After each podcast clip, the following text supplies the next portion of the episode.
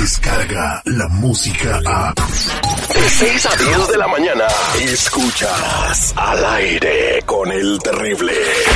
Mantente informado y al día con las noticias más actuales desde Telemundo.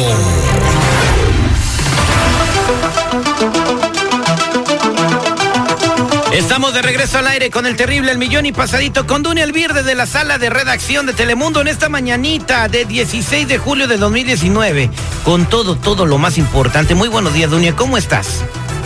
Muy buenos días, aquí lista con toda la información y este, tratando de compartirlas con todos ustedes.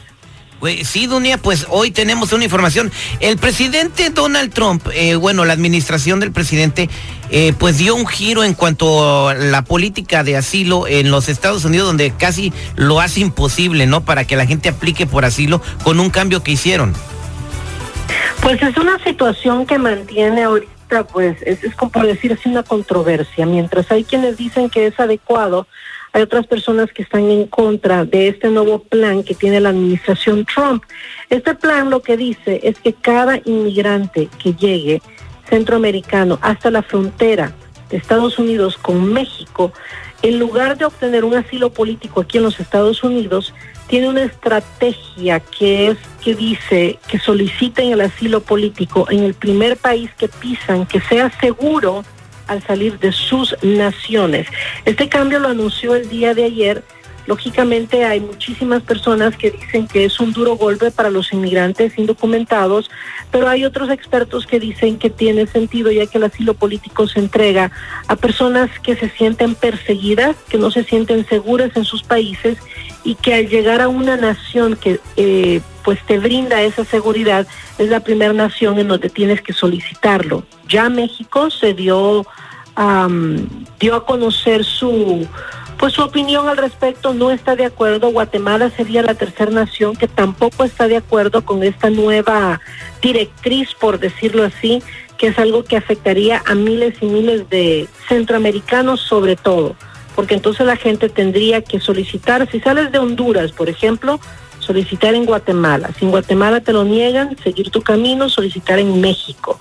Si en México lo niegan, seguir el camino y luego solicitarlo en Estados Unidos. La única manera que puede con esta directriz una persona solicitar asilo político en Estados Unidos directamente sería si es que llegan por avión o llegan por vía marítima. Exactamente, pero en un avión sabemos muy bien que no los van a dejar subir si no tienen un pasaporte para llegar legalmente a los Estados Unidos. O sea, eh, les pusieron prácticamente imposible eh, esto de conseguir el asilo y yo creo que, que, es para tratar de frenar el flujo de migrantes que llegan a, la frontera sur de, de, los Estados Unidos, ¿no, Dunia?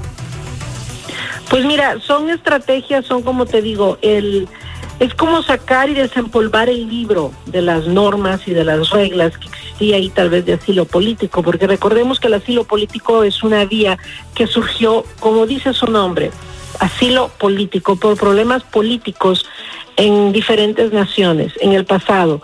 Con los años se fue modificando y el asilo político se usa y se le permite a refugiados que solicitan beneficios migratorios por el alto nivel de pandillas en la nación o por cualquier otro tipo de, crimen que tenga a esa nación sumida en una inseguridad a su pueblo, por decir así, y se ha ido modificando poco a poco.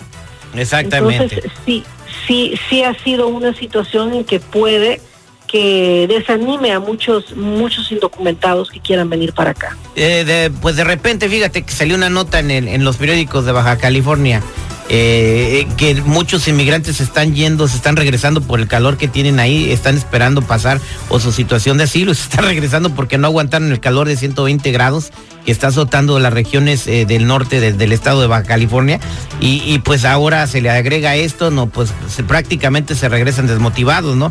Esperemos que haya un cambio porque muchas, sabemos, eh, Dunia, que sí, muchas de estas personas sí están sufriendo una persecución por las pandillas horrible, ¿no? Y la, que ver que tu hijo crees que tiene 6, 7 años y que ya te lo estén reclutando para estar en una mara, es, está muy difícil, viste documental en, Discovery Channel que está que de verdad te pone a pensar eh, qué triste situación viven los centroamericanos. Adelante, seguridad. Dunia, ¿cómo estás? Buenos días. Si lo pones en ese contexto, todos los ciudadanos de cualquier país que tú me digas de la frontera norte hacia abajo están expuestos a las pandillas. Cualquiera, cualquier persona.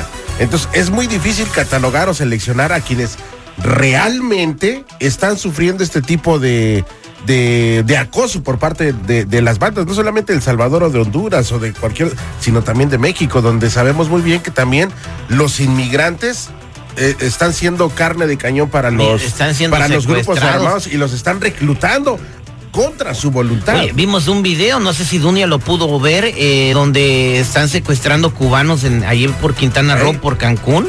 Eh, y, pues le están extorsionando a los familiares en los Estados Unidos por 10 mil dólares, que si no los matan, es horrible lo que están viviendo, Dunia. Pero bueno, espero que esta situación, eh, nuevamente lo reitero, se mejore y que pues pueda haber un alivio para este problema. Vamos a pasar otra información, Dunia, que tienes este, que están cayendo más mañositos en México, ¿no? Y lo están metiendo al bote.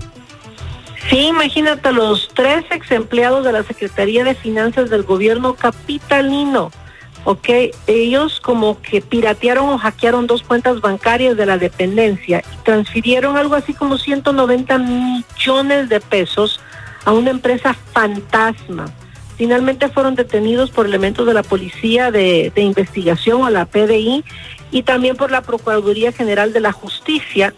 Y bueno, el dinero es parte de la nómina para pagar a los trabajadores, imagínate tú, de la Secretaría de Cultura y también otras dependencias, por lo que cerca de 10 mil empleados mexicanos se vieron afectados allá en la capital.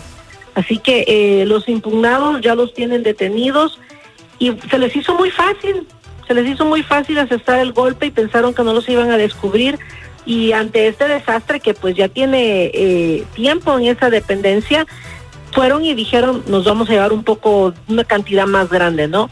Cuando se enteraron las autoridades de todo esto fue cuando inició la investigación y bueno, y giraron los, los, se metió allí como te digo la PDI, la, la, las otras dependencias que son los que finalmente los detuvieron a estas tres personas y pues es triste ver que son gentes que tienen que estar cuidando las finanzas, son empleados de finanzas, asegurar que el dinero le llegue al pueblo.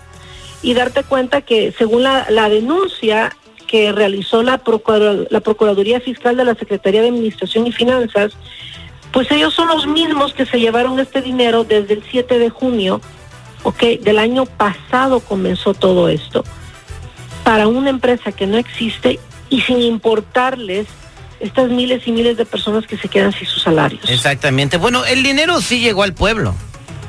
A- Al pueblo donde son ellos, ahí llegó. Ahora va a empezar el concierto. ¿Concierto? Sí, van a empezar a cantar. ¿Quién estaba atrás de todo este? Porque no creo que solitos se gastaron todo ese dineral. Dunia El presidente de México, el expresidente, por Oye, favor. él está en España. No sé por qué cuando arrestaron a su exabogado se fugó para allá, pero bueno, no se fue de Oye, vacaciones. oye, pero, pero está en todas las, las revistas eh, del corazón allá en España. es un ¿eh? hombre guapo, Enrique Le Peña compró Nieto. todo un ramo de rosa a una señora en un restaurante y se lo dio a su Imagínate. Eso qué sí es amor, ¿verdad, Eh, Dunia? Ese es amor, Dunia. Imagínate. Eh, Oye, eh, hoy se cumplen 50 años de la llegada del hombre a la luna cuando, eh, eh, pues, supuestamente llegaron para allá, ¿no? Pues yo no vi. Ay, ¿Tú lo viste? No, yo no vi, dije, yo no vi. Ah, Lo- lo- entonces, lo- platícanos si tú lo viste, porque nosotros no lo vimos. No, no, no, yo no lo vi. Yo me acuerdo nomás de este audio, no sé si te acuerdas tú. mucha Yeah, no, estática. step off the limb now.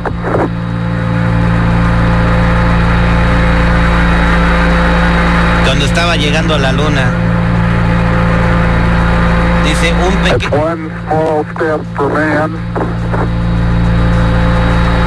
one giant leap for mankind. Un, un pequeño paso para el hombre y un gran paso para la humanidad fue lo que dijo Neil Armstrong cuando pisó la luna, Dunia.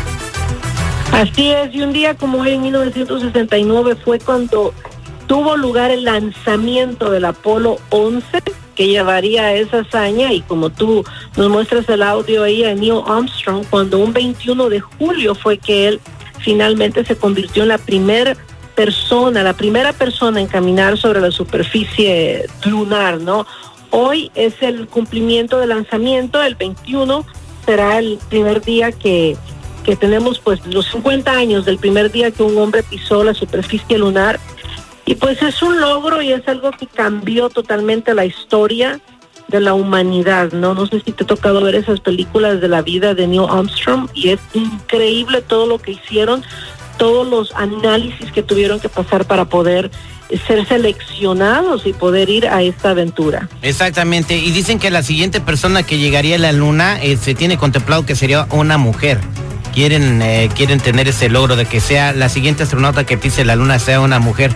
En Eh, el 69 se hace este lanzamiento y en el 74 un astrónomo ex empleado de la NASA dice, eso es mentira. El cohete explotó mucho saliendo de su este de la órbita o ¿cómo de la atmósfera. Explotó y mandaron a todos los astronautas, los astronautas, perdón, a un set de Hollywood para que recrearan todo eso. bueno, ¿sabes qué? Ha habido 126 eh, historias de conspiración sobre esto del lanzamiento del cohete este, Apolo. cuando yo me muera y me vaya al cielo, va a ser una de las cosas que le voy a preguntar a San Pedro. Que si, si fue cierto lo de la luna, ¿no? O si es cierto lo del señor que este en el 79 digo que era, que era puro guaguaguá. Pero bueno, Duny Elvir, muchas gracias por la información el día de hoy. Y bueno, te esperamos en Telemundo. Así es, los espero a las 12, 5, 5 y media y 6 de la tarde con toda la información. Muchas gracias, Duny Elvir. Somos tu fan de Honduras para el mundo. Yeah, baby. Tus mañanas siguen siendo diferentes. Al aire con el terrible. Descarga la música a. Escuchas al aire con el terrible. De 6 a 10 de la mañana.